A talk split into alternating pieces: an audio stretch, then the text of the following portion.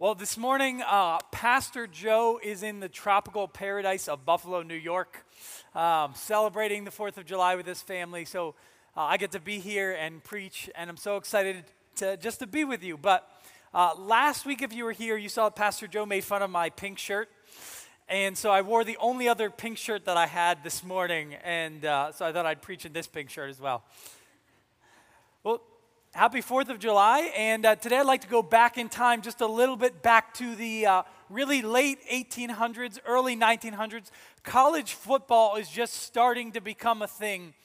And there's a school that you've probably never heard of called the Carlisle Indian Industrial School.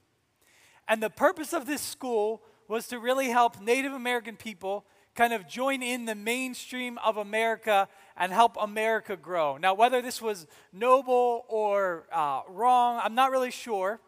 But the Carlisle Indians decided that they needed a football team. So they got a football team together, and the school hired a coach, and the coach's name was Glenn Scobey Warner. Now, you may have heard of him more popularly as Pop Warner. So you hear of Pop Warner football or Pop Warner Little Leagues. Uh, I played Pop Warner, but it was called uh, PMYC, and it was Little Brothers right over in Phoenixville.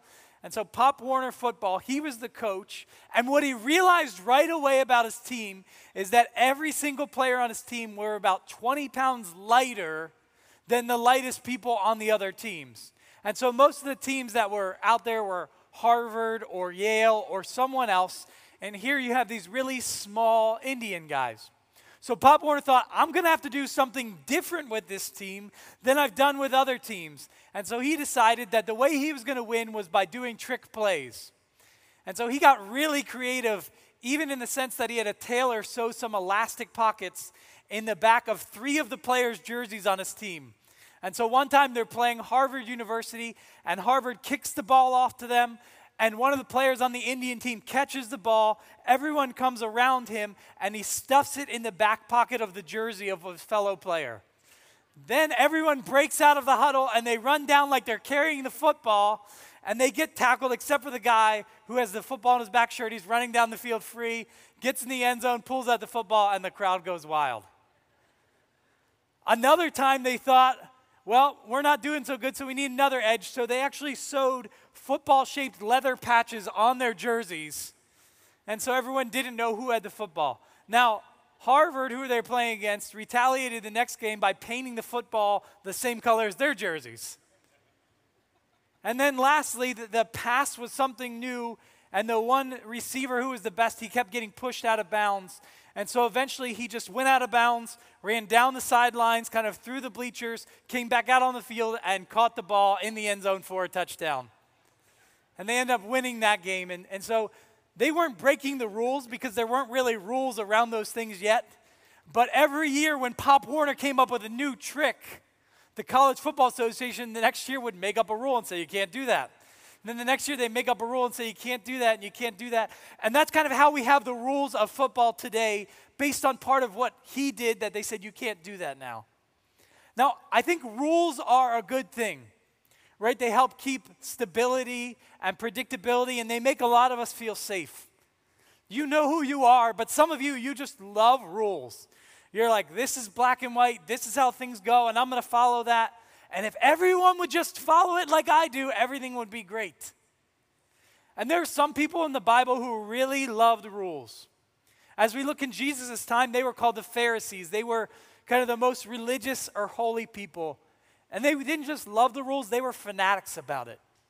Right? So when they got spices, they followed the Jewish law to a T where they would go into their spice drawer and they would take 10% of their spices and take that to the synagogue or the temple and give that there because they were just saying, we're going to follow the rule to a T. They loved rules so much that actually say, here's the rule, and now we're going to put rules around the rules so we never even get close to breaking this rule.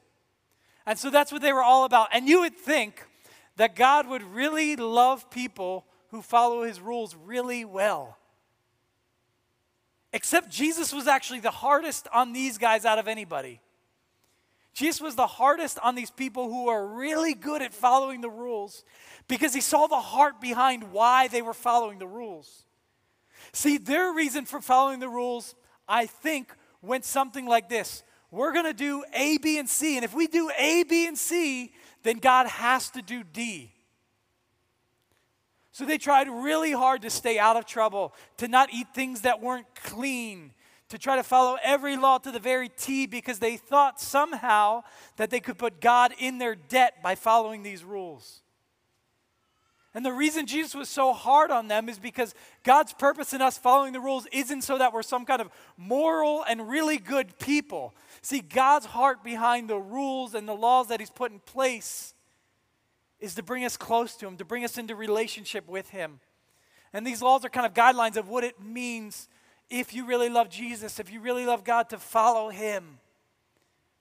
And so, what we see throughout Jesus' whole life is that he explored the concept of God's grace or God's unmerited favor. That God kind of loved us so that we could love him. And so, the big idea that I want us to get this morning is that God's grace helps us focus on our relationship instead of on the rules. And we're going to see a little bit why this is so crucial. And some of you just start to get a little bit nervous. Because now you're asking, wait, Andrew, are you going to say something like God's so gracious we don't need to follow the rules? And I'd say you'll have to wait to see if that's what I say at the end. And this morning, what I really want to do is paint a picture of God's grace for us. So, not so much prescribe what you should do, but more describe who God is. And out of that, we'll see how we should respond. So, we're going to look in the book of Judges. We're in a series called Judges Have It Your Way. And we're going to look at Judges chapter 6, and we're going to look at the guy of Gideon. So, Judges chapter 6. And uh, you can turn in your Bible, your app. Love to have you do that. We'll also have it up here on the screen so you can follow along. But before we do that, let's pray and ask God to really uh, open our hearts. I love what, what Jeff said this morning, so let's pray that for us. God, thank you that you love us. Thank you that your love is bigger than all the things that we do wrong. I pray that this morning that our hearts would be open, that we would be expectant for you to speak to us. God, that you would become really large in our eyes and we would become small.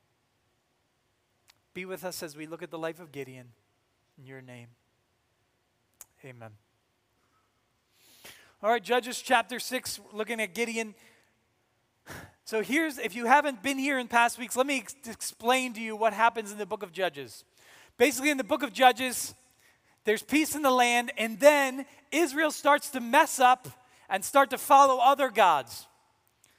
Then God sends a people group to oppress them or put them just in a really bad situation to the point where they have to cry out to the God, which is called God's called Yahweh in the Old Testament. They're crying out to God. He raises up a deliverer. The deliverer rescues the people, and then there's peace in the land again. And this cycle just keeps going and going and going.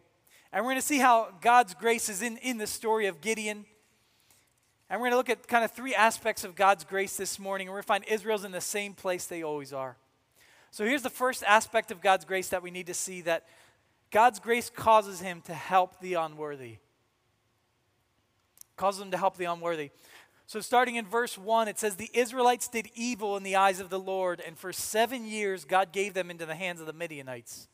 Because of the power of Midian was so oppressive, the Israelites prepared shelters for themselves in mountain clefts and caves and strongholds. Whatever the Israelites planted their crops, the Midianites, and Amalekites, and other eastern peoples invaded the country and they camped on the land and they ruined the crops all the way to Gaza and did not spare a living thing for Israel, neither sheep nor cattle or donkeys. They came, they came up with their livestock and their tents like swarms of locusts, and it was impossible to count them or their camels.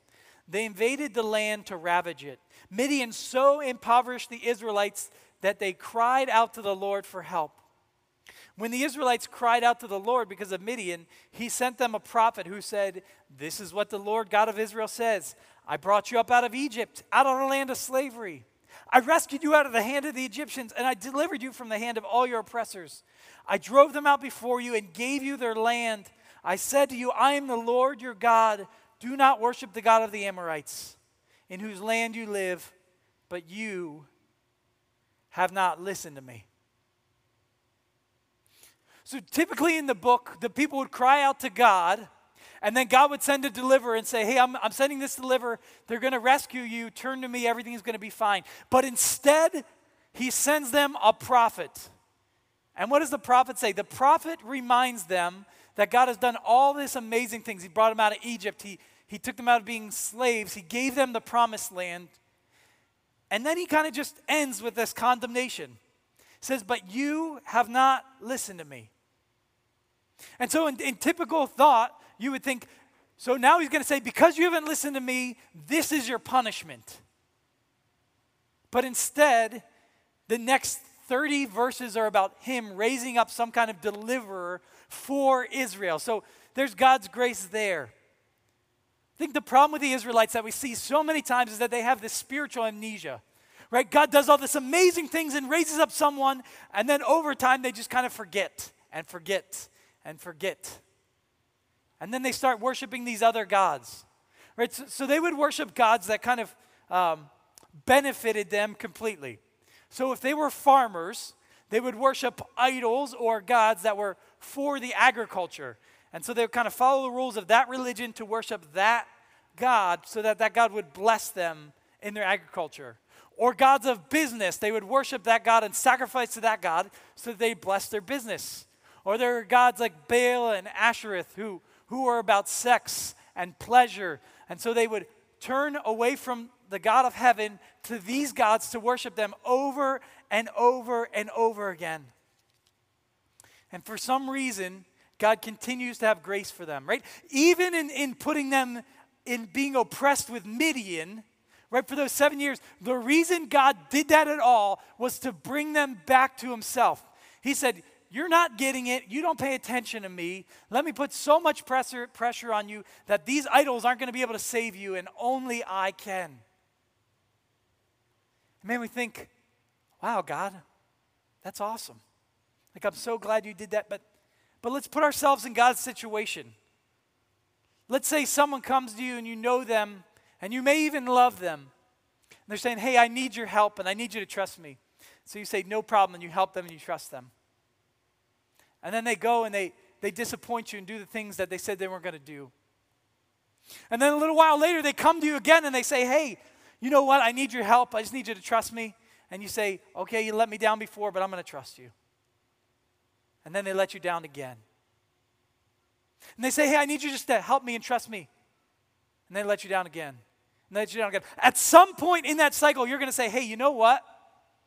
I really love you, but, but I just can't help you anymore. Like, I know what's going to happen every time. And that's what God's grace is, isn't it? that even though we would give up on someone, He doesn't give up on us. He doesn't say, You know what? I've already helped you four times, Andrew. I can't do it again. No, He helps us even though we're unworthy, even though we don't get it. It really reminds me of when I got married and and the other day, we're sitting in my living room, and we paid a photographer a lot of money at our wedding to put together a wedding album for us, right? They took the pictures, and it probably weighs 60 pounds. It's like this big black book in our living room. And somehow our daughter found it, and my wife and her were going through the pictures. And I started looking through the pictures, and I had this thought. I said, Angela is one lucky woman. No, that's not the thought that I had. But what I really thought is, man, I don't deserve this amazing woman. There's so many times when I messed up and I failed, and yet she loves me and she cares for me. I mean, it's the same thing it is with God. That no matter how many times we've messed up, He still cares for us and helps us, even though we don't deserve it. So I think that's the first part of God's grace that we need to see that even though people are unworthy, He still helps them. Now we're going to get to see how God's grace works in the people He chooses. So the next thing that God's grace causes them to do is to call the unqualified that he calls the unqualified. So, verses 11 to 24, now we're actually going to look at Gideon himself, not just Israel. We're at the big picture of Israel. Now we see Gideon. So, here's Gideon. The angel of the Lord came and sat down, under the oak of Ophrah that belonged to Joash the Abiezrite, where his son Gideon was threshing wheat in a winepress to keep it from the Midianites. When the angel of the Lord appeared to Gideon, he said, The Lord is with you, mighty warrior. Pardon me, my Lord, Gideon replied. But if the Lord is with us, then why has all this happened to us? Like, where are all these wonders that our ancestors told us about when they said, Did not the Lord bring us out of Egypt? But now the Lord has abandoned us and given us into the hand of Midian. The Lord turned to him and said, Go in strength you have and save Israel out of Midian's hand. Am I not sending you? Pardon me, my Lord, but how can I save Israel? My clan is the weakest in Manasseh, and I am the least in my family. And the Lord answered, I will be with you, and you will strike down all the Midianites, leaving none alive. Gideon replied, If I have now found favor in your eyes, give me a sign that it is really you talking to me. Please do not go away until I come back and bring my offering and set it before you. And the Lord said, I'll wait until you return. Gideon went inside, prepared a young goat, and from an ephah of flour he made bread without yeast. Putting the meat in a basket and its broth in a pot, he brought them out and offered them to him under the oak. The angel of God said to him, Take the meat and the unleavened bread, place them on this rock, and pour out the broth. And Gideon did so. Then the angel of the Lord touched the meat and the unleavened bread with the tip of his staff that was in his hand, and fire flared from the rock, consuming the meat and the bread, and the angel of the Lord disappeared. When Gideon realized that it was the angel of the Lord, he exclaimed, Alas, sovereign Lord, I have seen the angel of the Lord face to face. But the Lord said to him, Peace. Do not be afraid. You are not going to die. So Gideon built an altar to the Lord there and called it, The Lord is Peace.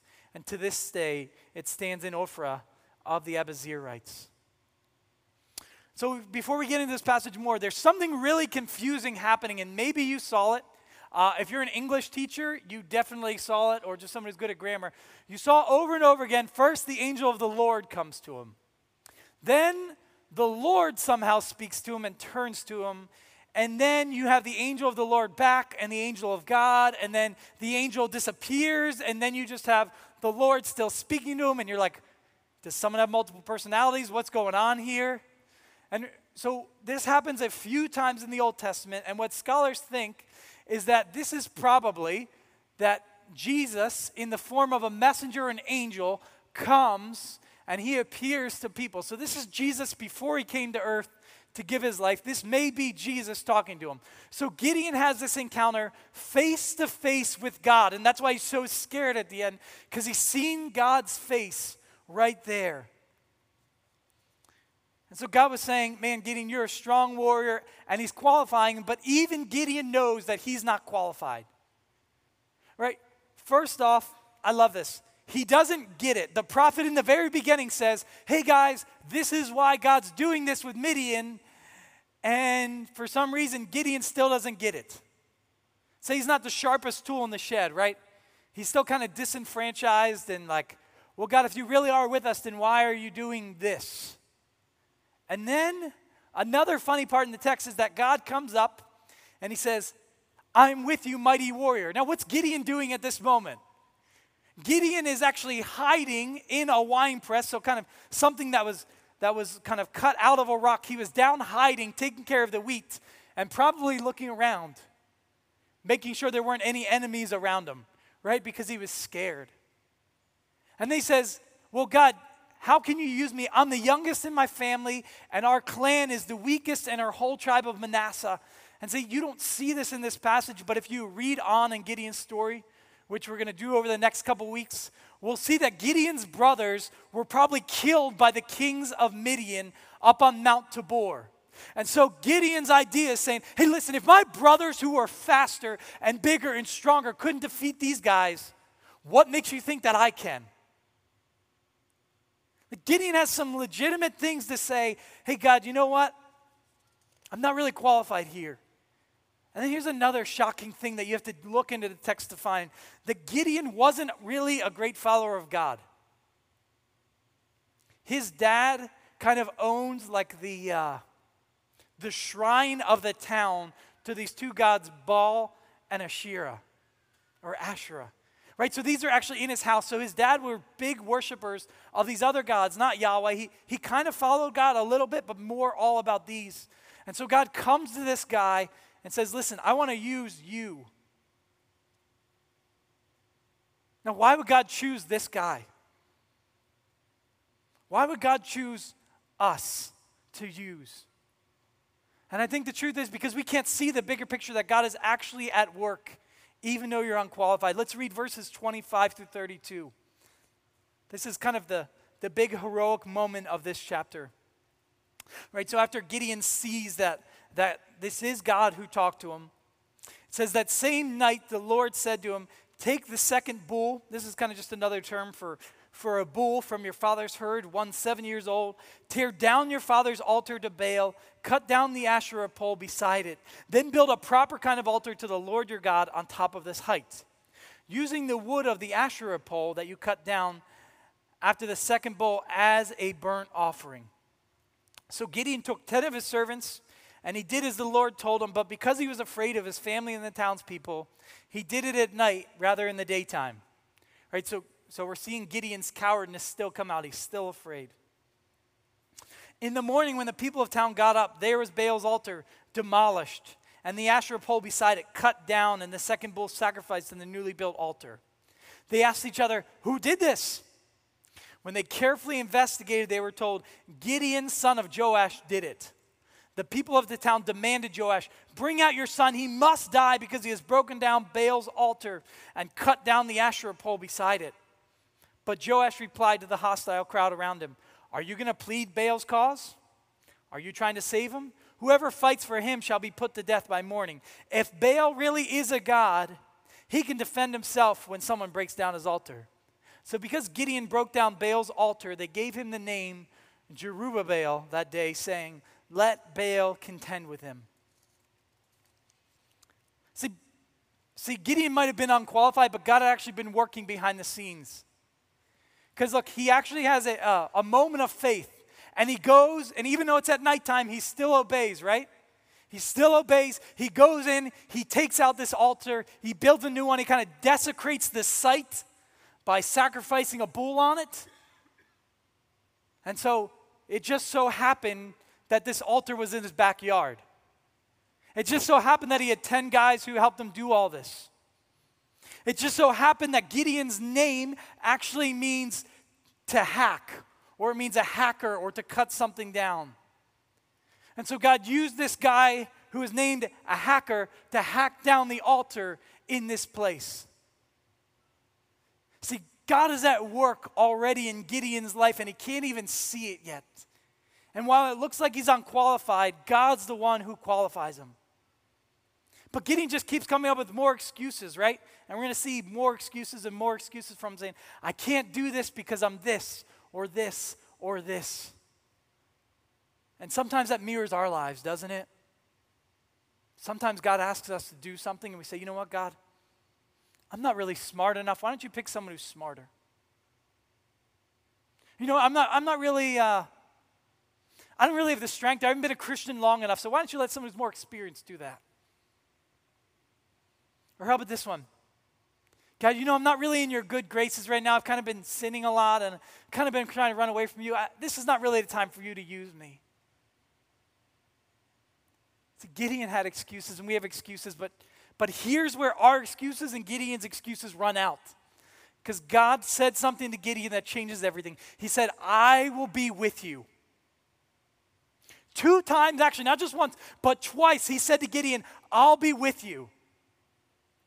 See, when God's with us, it gets rid of all of our all our excuses and our times where we say, I'm not qualified, because God said, I'm with you. And especially today, that God has sent His Holy Spirit into our lives, He says, I'm with you. I'll make up for where you can't do things in your own power. I'll be close to you. Because most of us, even on our best days, we're not qualified. Maybe you've seen the movie uh, Catch Me As You Can. You ever seen Leonardo DiCaprio and Tom Hanks? And it's about this guy named Frank Abagnale. And Frank is a con artist, kind of starts when he's 15 years old and just works in bigger and bigger cons. And so he convinces people that he's an airline pilot, right? He's actually flying on airplanes. He convinces people that he's a doctor. He actually convinces people he's a lawyer. Somehow he passes the bar exam. He convinces people that he's a teacher. And in reality, he had no qualifications for any of these things. And yet people believed him. So, like I said, even on your best day, you're not qualified to do what God asks you to do. And yet, He said, I'll be with you and I'll help you. And that's where His grace comes in. That we're not qualified, but He calls us anyways and He uses us. And so we've seen God's grace that He helps the unworthy and He calls the unqualified. Let's look at the last part of God's grace that we see in Gideon's story. Verses 33 and, and starts in verse 33. And what God's grace causes them to do is be faithful to the faithless. Verse 33, it says, Now all the Midianites, Amalekites, and other eastern peoples joined forces and crossed over the Jordan and camped in the valley of Jezreel. So just think about this. In the east is this large horde, this large army getting ready for battle. And then you have Israel. And it says, The Spirit of the Lord came on Gideon, and he blew a trumpet, summoning the Abiezrites to follow him. He sent messengers throughout Manasseh, calling them to arms, also into Asher and Zebulun and Naphtali, so that they too went up to meet him. And then Gideon said to God, If you will save Israel by my hand, as you have promised, look, I will place a wool fleece on the threshing floor. If there is dew only on the fleece and all the ground is dry around it, then I will know that you will save Israel by my hand, as you have said. And that is what happened. Gideon rose up early the next morning. He squeezed the fleece, wrung out the dew, a bowl full of water came out. Then Gideon said to God, Do not be angry with me. Let me make just one more request. Allow me one more test with the fleece, but this time make the fleece dry and let the ground be covered with dew. And that night God did so. Only the fleece was dry, and all the ground was covered with dew. So I just want to paint the picture because we don't always get this when we read it. So here's Gideon. Spirit of God's on him. He just blew the trumpet, and now he has 32,000 Israelites around him to go to battle. He heard clearly, not, not like in some, from somewhere else, but he heard directly from God that said, You're going to go out and win this battle. And what does Gideon do? Hey, God, you know what? I just want to make sure, I just want to double check that I heard from you. Like I know you showed up face to face and I thought I was going to die because I saw you, but I just I just want to be really sure. And sometimes we, we read this passage and we say, okay, so this is how we communicate with God, right? We kind of, we'll, we'll, lay down a fleece and say, God, if you really said this to me, then, then would you just confirm it again? And we think like this is the way that we, we communicate with God. But in the text, it's actually saying this is ridiculous. There's no way that he should need to hear from God again. Like it's very clear that God spoke to him. And yet, he says, God, I just need to hear from you one more time. And I had this thought what happened if God didn't do it? Like we say, hey guys, you know what? I know 32,000 of you came from a long way away, but just go home. You know, we'll just let them beat up on us again. Like, what is he thinking? And, and some scholars even think putting out this fleece, like he did in asking God to work through nature and then against nature, is kind of a way that you would test one of the idols to see if they're real. And yet, in spite of all of that, God still responded to Gideon. He still said, I'm going to be faithful even though you're faithless. Even though maybe you only have the tiniest drop, I'm still going to be there. I'm still going to be working. You know what? We get to hear the end of this story, and we'll, kind of hear the end of this story next week. But man, it's no wonder if, if God came to Gideon face to face and still didn't have enough faith, it's not surprising to me that in Matthew 17 20, Jesus said, The greatest amount of faith you need to ask a mountain to move from here to there is a mustard seed. Because I think God knows who we are. That we're not getting it right, and it's hard for us to have faith sometimes. And yet, He's shown us over and over again that He can be trusted. And at the same time, even when we're faithless, He's faithful. For me, I really identify with a guy in the New Testament who he said, Jesus, I want you to heal my daughter. And here is his response He said, I believe you can do it, Jesus. Now help my unbelief. I believe, but I need you to help me believe. See, God's faithful to us, even in the times where we're faithless. I realized this when I was young, but there were times when I was younger. When I'd be running away from God, when I'd say, Yes, I know I'm supposed to follow God, but I kind of want to do my own thing now. And what happened? That God kept calling me back to Himself. And He kept running after me and chasing me. And I said, God, why don't you just forget about me? But you know what? I saw He was being faithful, even in those moments where we're faithless. See, that's where God's grace is, isn't it? His grace is there even when we're not getting it right. See, see, well, the meaning of grace is this that it's unmerited favor, that it's nothing you and I ever deserved. And see, I think the rules and the laws and, and the things that God had put in place, they're good. But it's kind of the reason why you obey them is because you say, I know what's right and what's wrong. I think you're never going to be good enough. Because here's the truth we don't do what we think is right just because there's right and wrong. The reason why we obey something, the reason behind our actions is by what we love. And that's why God's grace is so much more about a relationship than it is about the rules. Because what you love, what you give your affection towards, is really going to shape how you behave and how you live. And so we follow the things that God asks us to do, not because we're somehow going to get God in our debt and say, Man, God, I did these things now, bless me. No, we do it because of our love for Him. And the first time that I heard this kind of message about God's grace, which sounds a little ridiculous, I had this thought. And maybe you have this thought this morning. I don't know. Hey, wait a minute. If God's grace is so good, then what's the point of even following the rules? Right? Like if God's grace is so much for me, then it doesn't really matter what I do, does it? Because God's going to kind of still love me. It's a little bit of a scary thought. And I'd say, if that's where you're at today, if your reaction to God's grace is, well, I'm so glad for God's grace, now I can do what I want. I'd probably ask you to evaluate your relationship with God. I'd say, is your relationship about loving God or is it about kind of following the rules and there's some kind of transaction happening?